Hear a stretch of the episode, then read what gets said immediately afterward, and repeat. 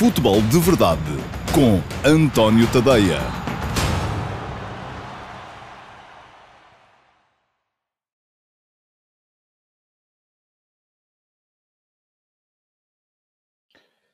Olá, muito bom dia a todos. Eu sou António Tadeia. Este é o Futebol de Verdade de segunda-feira, dia 2 de novembro de 2020. Um, uma edição do Futebol de Verdade que vai naturalmente olhar um pouco para trás para aquilo, para os jogos que já se disputaram na sexta jornada da nossa, da nossa Liga.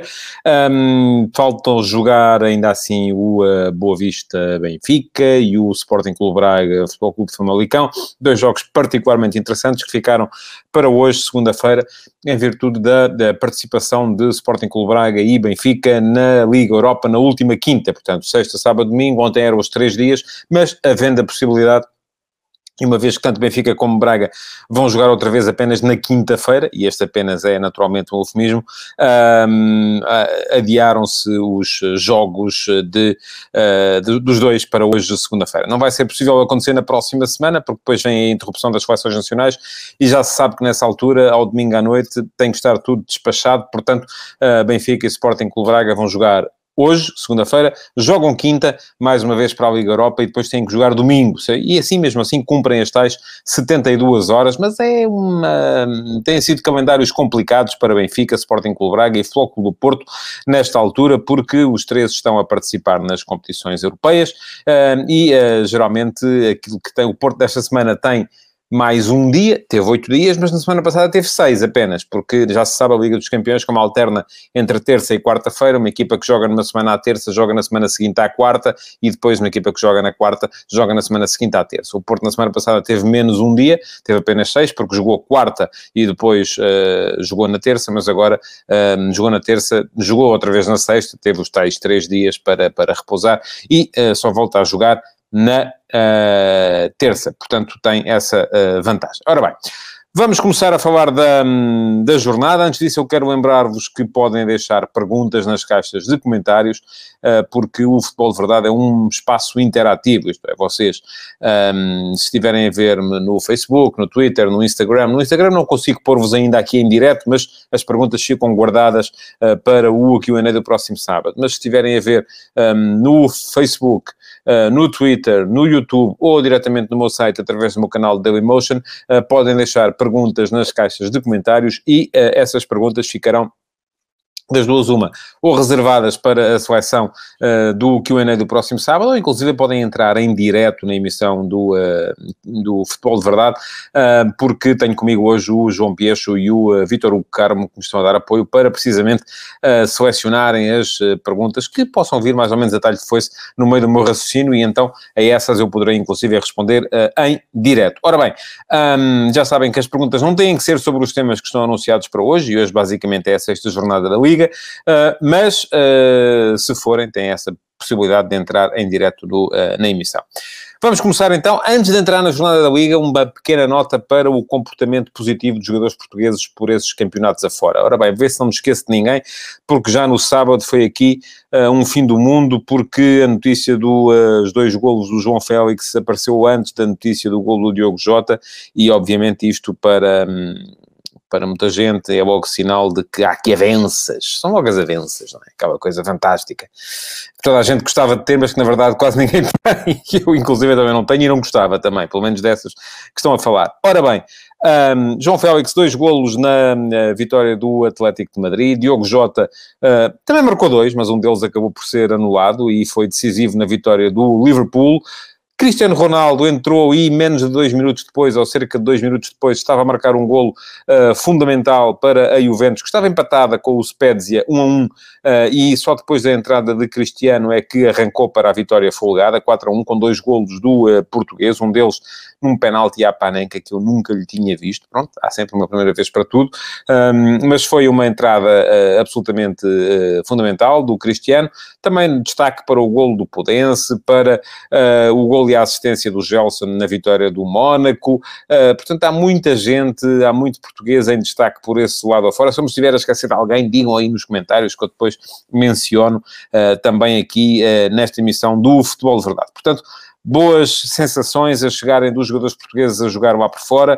Bom sinal também para Fernando Santos, que não tarda vai ter que uh, fazer mais uma lista de convocados para a Seleção Nacional, que vai enfrentar os jogos decisivos uh, da fase de grupos da Liga das Nações, já uh, em meados deste mês de novembro. E são esses jogos a recepção à França e a visita à Croácia. Já se sabe que, fundamental mesmo, é o primeiro jogo. Um, se Portugal ganhar o primeiro jogo, tem essa uh, qualificação desde logo garantida, se perder está arrumado, uh, se empatar dependerá muito, se empatar com golos ou sem golos, se empatar com golos vai ter que fazer melhor na última jornada do que a França, sendo que a última jornada da França é mais fácil, porque a França na última jornada recebe a Suécia e Portugal vai ter que ir jogar à Croácia, onde a França já ganhou, mas voltarei a estas contas em breve, quando voltarmos a falar de seleção.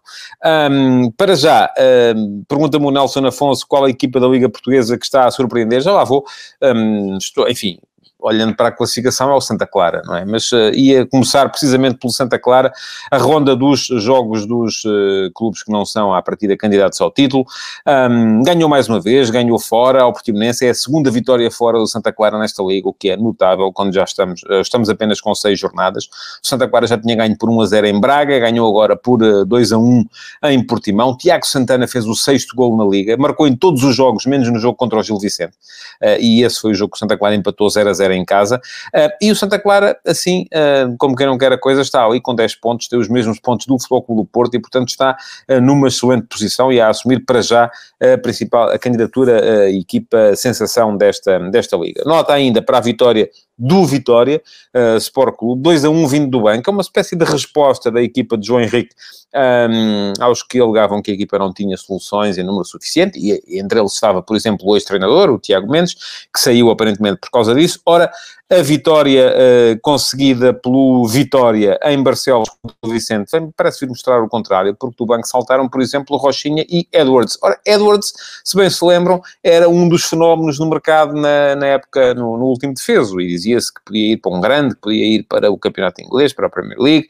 Uh, afinal, Uh, estava no banco do Vitória e de lá saltou para também ajudar, juntamente com Rochinha, que fez o gol da Vitória, um, a equipa do, do João Henrique a, a, ganhar. Vai ser uma equipa sólida, uma equipa difícil de bater e muito curioso estou uh, com esse jogo já no próximo fim de semana, Vitória Sport Clube Sporting, uh, porque são duas equipas que têm deixado também boas sensações neste início de liga. Ora bem, o Braga vai jogar hoje com o Flóculo Famalicão, Pode ser terceiro se ganhar, faz 12 eh, pontos, fica à frente de, um, ehm, de Fogo do Porto e Santa Clara, 4 pontos do Sporting, para já 3 do Benfica, mas o Benfica também vai jogar só mais logo com o Boa Vista e amanhã cá estarei para falar desses dois jogos, o Sporting Clube Braga, Fogo Famalicão e o uh, Boa Vista Benfica. Uh, boas sensações também. Uh, deixou o Rio Ave na vitória por 2-0 contra o Moreirense, dois golos de Piazon, Uh, o homem parece que está a começar a mostrar as credenciais que o levaram a ser um dia uma esperança do futebol brasileiro.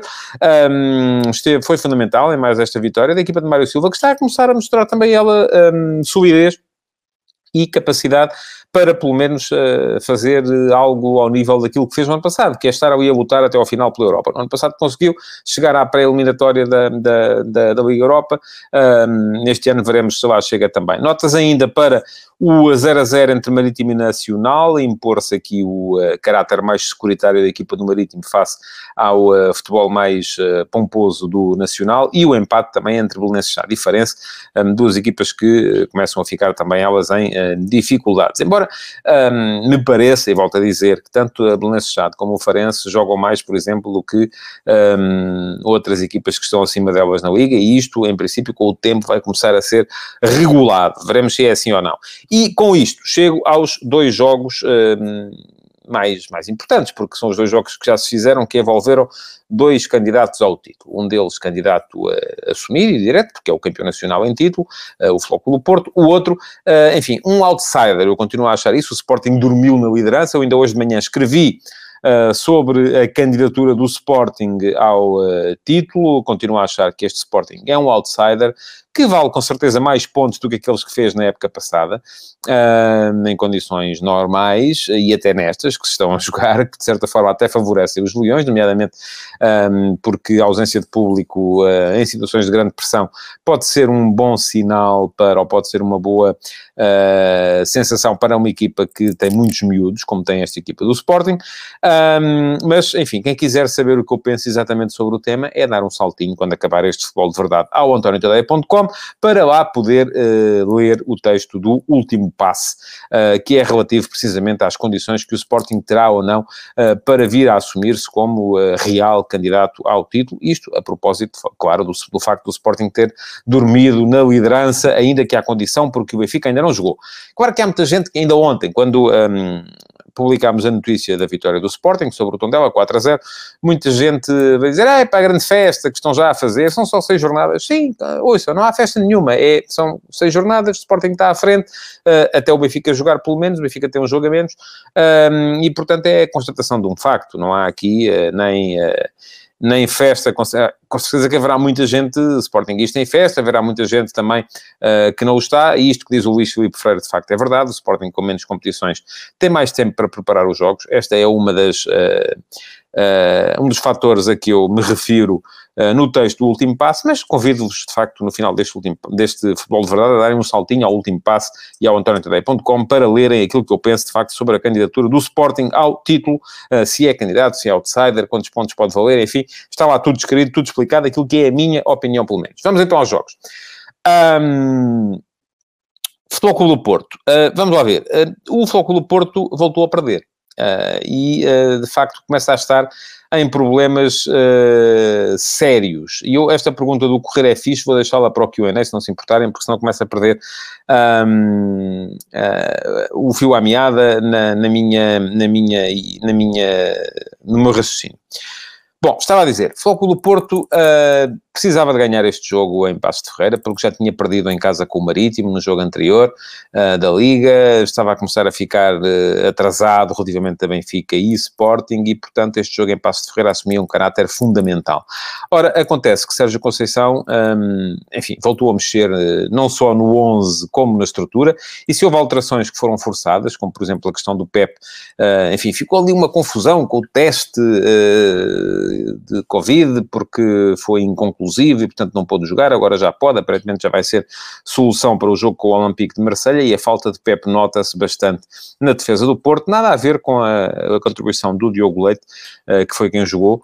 Um, até porque me parece que não foi tanto por ele, foi mais por questões uh, de estrutura. Já vou falar da arbitragem, Fábio David. Eu sei que há muita gente que uh, futebol não lhe interessa muito, interessa-lhes mais arbitragens, estejam descansados que eu vou falar das arbitragens do fim de semana neste futebol de verdade, é só ficarem por aí mais um bocadinho. Uh, mas estava a dizer, acho que uh, a questão do Foco do Porto não foi tanto pela, pela, por, por Diogo Leite, foi mais pela forma como esta equipa do Porto um, se estruturou e se definiu. E reparem, o Porto voltou a mudar a estrutura. Uh, depois de ter aparecido num 4-2-3-1 uh, contra o Olympiacos, com o Manafá e Zaidu como laterais, com o Uribe e Sérgio Oliveira a fazer a tal dupla de médios, eu acho que o Porto funciona melhor quando tem dois médios. Um, desta vez apareceu com Corona lateral, com Manafá lateral do outro lado, um, não teve Pepe, e o Pepe faz muita falta, não só por ser a voz de comando, mas por ser um jogador de uma um defesa central de uma qualidade enormíssima. Um, apareceu o Gruites como titular, pela primeira vez, a jogar uh, como pivô único no meio campo do Porto, com Sérgio Oliveira e Uribe a aparecerem como interiores, e este meio campo do Porto com Gruites, Sérgio Oliveira, Uribe, à partida devia ser um meio campo que dava garantias do ponto de vista defensivo.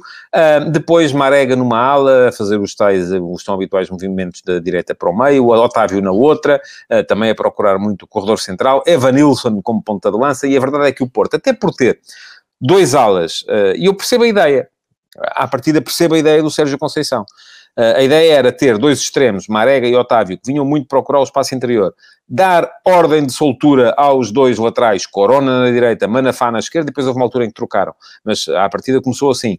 Um, e depois ter um meio campo sólido, Coriácio, com Gruites, um, Sérgio Oliveira e Uribe, para, tentarem, para tentar compensar a tal uh, uh, tendência ou propensão muito atacante dos dois laterais, um, tudo isto na, no papel poderia fazer sentido. Mas é isto que está a dizer o Emanuel Marcos. A constante mudança de sistema tático está, do meu ponto de vista, sim, a prejudicar a fluidez do jogo. A segurança do jogo do Futebol do Porto. Uh, porque uh, o que é que aconteceu na prática? O que aconteceu na prática foi que tanto o Sérgio Oliveira como o Uribe Pensaram mais como médios interiores de cariz ofensivo. Uh, o Gruites, uh, sozinho, não consegue ainda compreender o jogo do Futebol do Porto. e o facto de ter dois laterais tão ofensivos como Corona e Manafá, que vão e não vêm, acabou por gerar quase sempre um espaço gigantesco nas costas dos laterais, obrigando muitas vezes os centrais a, a virem compensar na largura e deixando o corredor central claramente descompensado e para isso não chegavam os médios que o Porto tinha em campo. Portanto, acho que o Passo de Ferreira e o Pepa foi uh, muito inteligente na forma como uh, reagiu àquilo que foi a estrutura inicial do Porto e não se pode sequer falar aqui em preparação, acho eu, porque vamos lá ver, questão do Porto a mudar tanto, e eu volto a dizer, foi 4-2-3-1, com o Uribe e Sérgio Oliveira como duplo pivô no, no meio campo contra o Olympiacos. Mas contra o Gil Vicente tinham sido três atrás, sendo um deles Zaidu, que saía muito pela ala um, do, lado, do lado esquerdo. Um, depois uh, Uribe sozinho como médio e Nakajima e Fábio Vieira no apoio a dois pontas de lança. Antes disso, com o Manchester City, uh, se com o Gil Vicente tinha sido 3-1-4-2, com o City tinha sido 3-4-2-1. Outra vez três centrais, mas os três de cariz mais defensivo, porque o terceiro central era Sarre, e um jogador que sai pouco, e não percebo porque é que não jogou também no jogo contra o Passo de Ferreira, uh, se é a terceira opção. Mas volto a dizer, não me parece que tenha sido pelo Diogo Leite que o Porto comprometeu. Um, depois, uh, Corona e Zaidu na altura como alas em Manchester, com Luís Dias, que faz muita falta esse foco do Porto, e Fábio Vieira no apoio ao ponta de lança, que era Marega, e dois médios, Uribe e Sérgio Oliveira. E reparem que os melhores jogos do Porto foram sempre quando jogou com dois médios. Foi aquele período, foi o jogo em Alvalade, com o Uribe e Sérgio Oliveira. Foi aquele período da primeira parte uh, até sofrer o gol do empate, ou pelo menos até ao intervalo, em Manchester, com o Uribe e Sérgio Oliveira.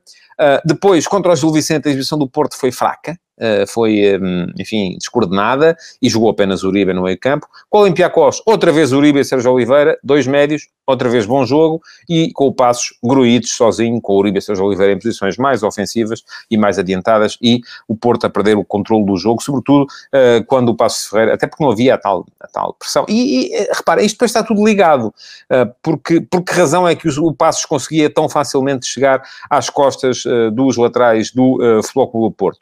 Uh, conseguia porque na frente a pressão que o Porto fazia não era uh, eficaz.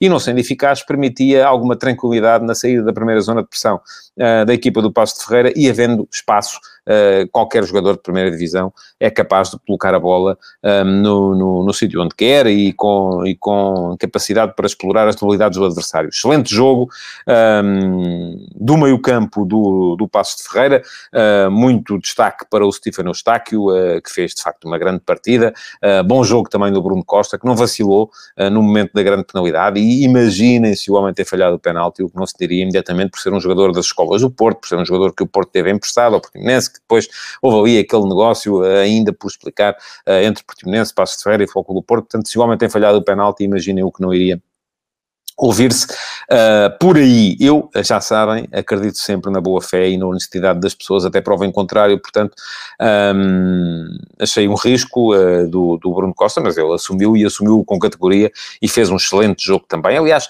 foi muito bom o jogo da equipa do, do Passos de Ferreira, a deixar também uh, muito boas sensações. Ora bem, um, para falar do jogo, uh, inevitavelmente teria de falar da, da, arbitragem, que, do meu ponto de vista, a arbitragem do Nuno Almeida, com a influência do vídeo-árbitro André Narciso, foi, não foi má, foi péssima.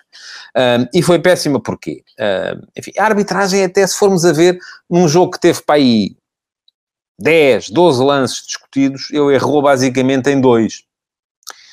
Agora, são dois lances uh, em que eu, francamente, não consigo compreender o erro.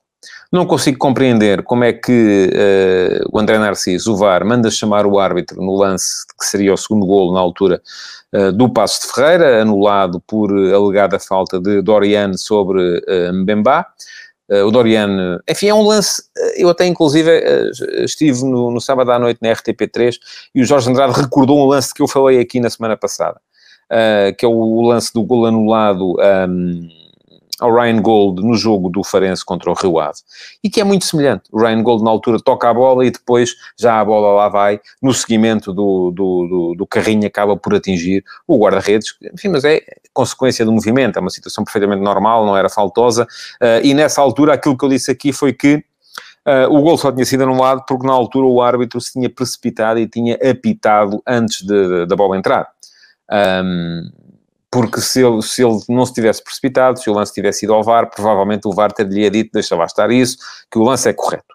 E o mesmo acontece agora, uh, neste lance com Doriano e Mbemba. Uh, só que desta vez o VAR mandou chamar o árbitro, mandou-o ir ver, e depois de ver, enfim, eu percebo que para os árbitros de campo, quando o VAR os manda chamar, Uh, e olha, e o VAR só deve mandar chamar quando, volto a dizer, tem a certeza absoluta de que há um erro, e é um erro claro e crasso e flagrante. Uh, eles até podem achar uh, que se calhar não estão a ver bem e tal, e portanto vão pela opinião, pela opinião do vídeo-árbitro. Mas neste caso, o Nuno Almeida, depois de ver, tinha tido a obrigação de também ele uh, não respeitar a indicação do VAR e manter aquilo que era a sua ideia original, porque o lance não era faltoso. Portanto, o golo mal anulado ao Passos de Ferreira neste, neste jogo com o Futebol Porto. E depois, a compor o Ramalhete, enfim, eh, eu até admito, hum, já vi muita gente falar num lance que seria a expulsão de Uribe, eu tenho sempre muita dificuldade em distinguir aquilo que são uh, os lances de amarelo, os lances de vermelho,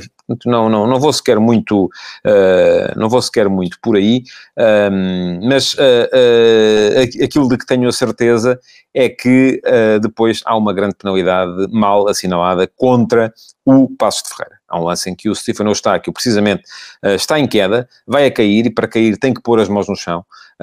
Põe as mãos no chão para não bater com a cara no chão, porque se não põe as mãos, bate com a cara no chão e magoa-se. Portanto, é uma situação absolutamente uh, normal. Ele está de costas ainda por cima e a bola uh, vem e acaba por lhe bater numa das mãos que ele está a pôr no chão em, em apoio. E o árbitro manda marcar penalti. O VAR não diz nada. Uh, o penalti foi mesmo marcado mal, do meu ponto de vista, e uh, vou dizer-vos, nem é preciso ser eu a dizê-lo, uh, porque eu, conforme quem me acompanha já sabe, sou um feroz oponente da excessiva marcação de penaltis de mão que as leis permitem neste momento. neste caso, nem sequer a lei recomendaria a marcação desta grande penalidade, mas a verdade é que ela foi marcada, e isto para o Porto teve consequências. Um, enfim, não teve consequências ao nível dos pontos, uh, mas uh, tem sobretudo consequências ao nível daquilo que é a percepção e daquilo que são as relações públicas. Um, vamos lá ver. É muito. O Porto uh, foi, enfim, isto parece-me ser incontestável, acabou por sair beneficiado da, da atuação da equipa de arbitragem, com uma nuance, é que levou zero pontos do jogo. E o mesmo aconteceu, por exemplo, no jogo em casa contra o Marítimo, em que há um penalti uh, assinalado sobre o Marega, que é o Marega que dá um pontapé uh, no uh, defesa do Marítimo, mas o Porto também perdeu esse jogo, portanto também foi beneficiado e também somou zero pontos. Portanto, neste momento, em termos de benefício pontual para o Porto na tabela, é zero. Mas a verdade é que já se somam pelo menos dois, ou já não vou dizer três, já não vou falar sequer do jogo do Sporting Porto, porque conforme disse, nesse lance, aquele eventual grande penalidade do Zaidu sobre o Pedro Gonçalves, eu admito que seja, admito que não seja, a única coisa que tenho a certeza é que o VAR uh, não podia eh, chamar o árbitro, porque não é um, a ser um erro, nunca seria um erro flagrante. Portanto, não vou contar esse no rol dos, dos jogos dos quais o Porto colheu algum benefício, mas a verdade é que colheu nos outros dois e somou zero pontos. Portanto, benefício em termos de classificação é zero, mas isso chega para que não se fale já de outra coisa, uh, e já se viram muitas uh, publicações por aí uh, a falar do benefício estrondoso. Isto é mau para o Porto em termos de, do que vem para a frente, porque não recolheu benefícios e acabou por. Não recolheu benefícios em termos de classificação, mas acaba por fazer com que se fale muito de um alegado benefício das arbitragens à equipa de Sérgio Conceição. Bom, vamos seguir para o jogo do, do Sporting ontem. Uh, vitória fácil do Sporting sobre o uh, Tondela. Pareceu muito fraco este Tondela, vou ser uh, honesto. E pareceu-me forte o Sporting. Uh, melhorou muito o Sporting com João Mário e com Esporar. já, o tinha, já o vinha dizendo aqui, um, percebo a ideia do Ruben Amorim que era aquela ideia de muita mobilidade, de gente, não está ninguém na área, aparece tudo ali, anda tudo ali, tiki, tiki, tiki, taca e tal, mas depois se não aparece ninguém na área não há golos. Uh, e com o Esporar, o Esporar não, não, é verdade que não é tão uh, forte com bola a ligar o jogo com meio campo, Uh, mas dá à equipa uma série de movimentações, dá mais profundidade do que Giovane. Giovane, curiosamente, é um jogador explosivo, um, mas é um jogador de bola no pé. Uh, e sendo um jogador de bola no pé, uh, baixa muito para o espaço entre linhas, é jogador que se partir das posições das alas vai uh, e é capaz de encarar os adversários num para um e até eventualmente conseguir ultrapassá-los, mas não é jogador de buscar tanto assim a bola nas costas da defesa e de alargar a última linha e o espaço para se jogar, alargando, obrigando a última linha adversária a recuar. Esporar faz isso várias vezes, já o fez no jogo com o Gil Vicente, voltou a fazê-lo ontem contra o Tondela, isto permite que o Sporting ganhe muito mais soluções, até porque depois Esporar tem outra coisa que o Giovanni não tem, é que é jogador da área. Sabe como se mexer na área, sabe onde é que tem que se meter, sabe fazer aquele truque um, do esconder-se para aparecer em antecipação, uh, e é um uh, avançado de que o Sporting precisa, porque... Uh, garante contundência na área, garante presença na área, e isso muitas vezes faz falta, sobretudo com equipas que se fecham. Ora bem, uh, depois, há a questão João Mário também, não é? Eu aqui gostei muito da atuação conjunta de João Mário e Palhinha no jogo de ontem. Acho que, uh, em condições normais, são os dois médios titulares do Sporting. Aliás, eu venho a dizer isto, ainda o João Mário não tinha jogado. Uh, enfim, que é o meio campo do Sporting, eu até admitia uma, uma outra coisa, era que fosse Pedro Gonçalves a jogar ali e o João Mário a jogar na posição em que está Pedro Gonçalves. Mas também pode ser assim. Aliás, se calhar até é melhor assim, e eu nisso até estava, se calhar, a enganar. Uh, o Sporting tem, nos seus médios, pode jogar com uh, uma série de duplas. Sendo que, parece-me a mim, que Mateus Nunes é uh, jogador para a posição de Palhinha. E Palhinha se já era na época passada, no meu ponto de vista, o melhor médio defensivo da Liga, neste momento ainda o é mais. Uh, portanto, parece-me uh, que ali, é, na equipa do Sporting, neste momento é Palhinha e mais 10 quase. Portanto, não me parece que haja grandes dúvidas. Daí eu ter-me aqui revoltado várias vezes quando se falava na hipótese do Sporting dispensar o Palhinha, dele ter sido colocado à parte no início, porque ia sair, enfim, eram 10 milhões de euros, mas depois não eram 10, eram menos, mas mesmo 10 eu achava pouco, porque o Sporting não consegue uh, um jogador assim por, por, esse, por esse valor. Uh, e, portanto, uh, parece-me que Palhinha e Mateus Nunes concorrem por uma posição, a posição do médio mais posicional, o médio mais recuperador, o médio que empurra a equipa para a frente.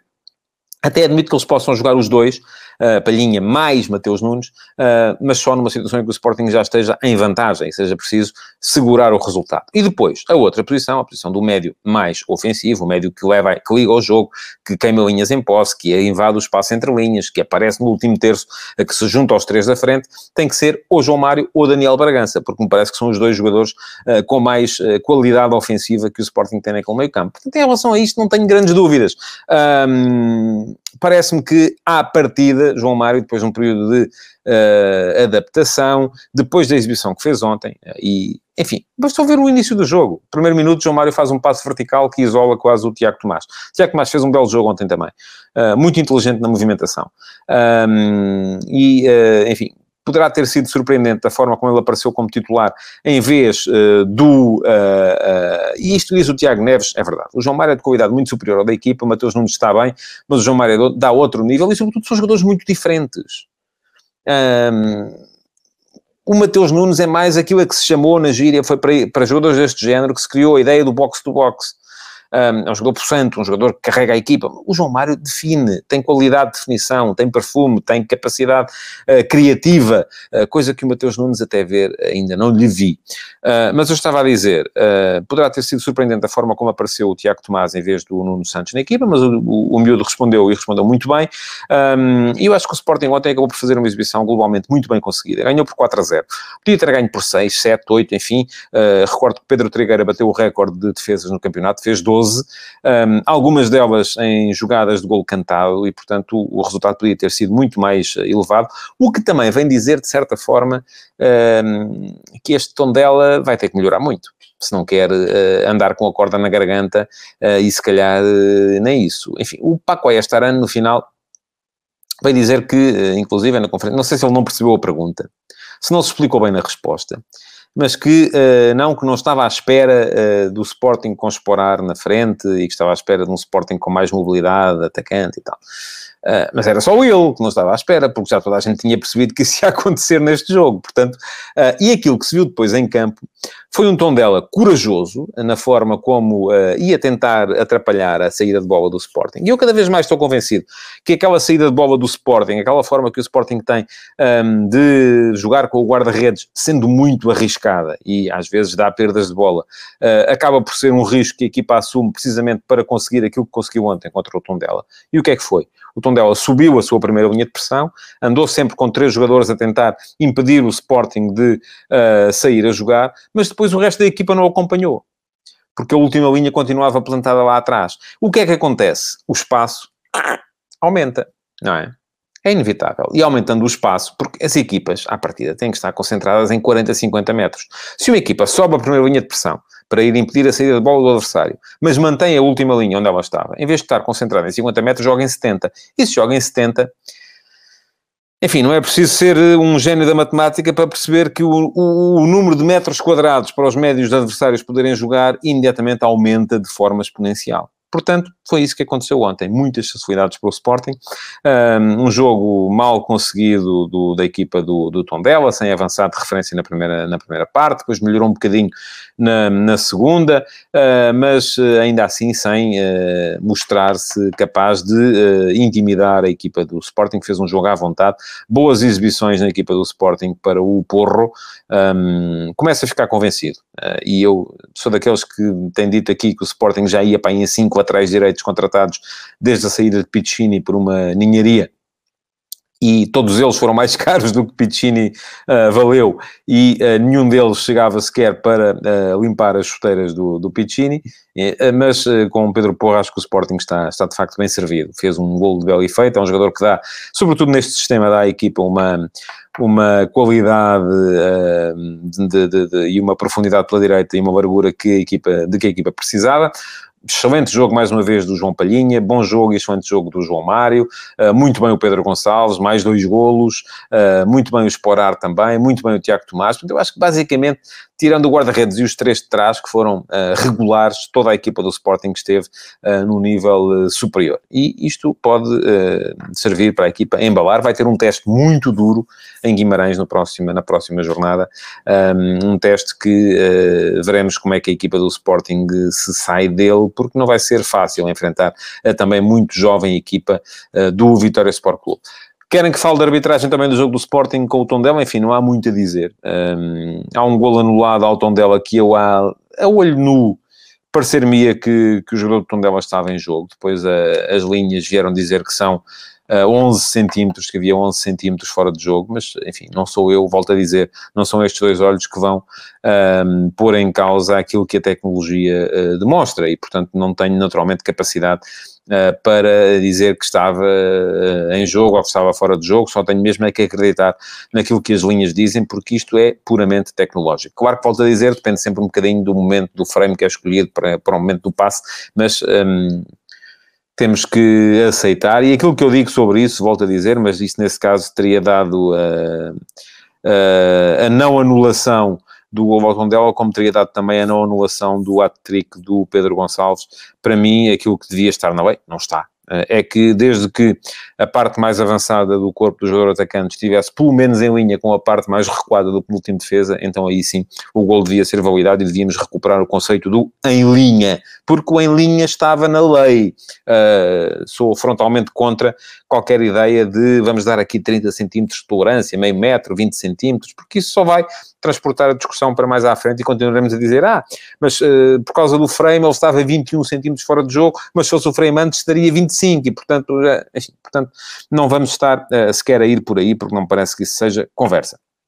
Pronto, recordo uh, os adeptos do Sporting, ou os interessados no tema, que uh, o último passo de hoje versou precisamente a candidatura do Sporting ao título. Quem quiser ler está em antoniotadeia.com, uh, é só dar lá um saltinho.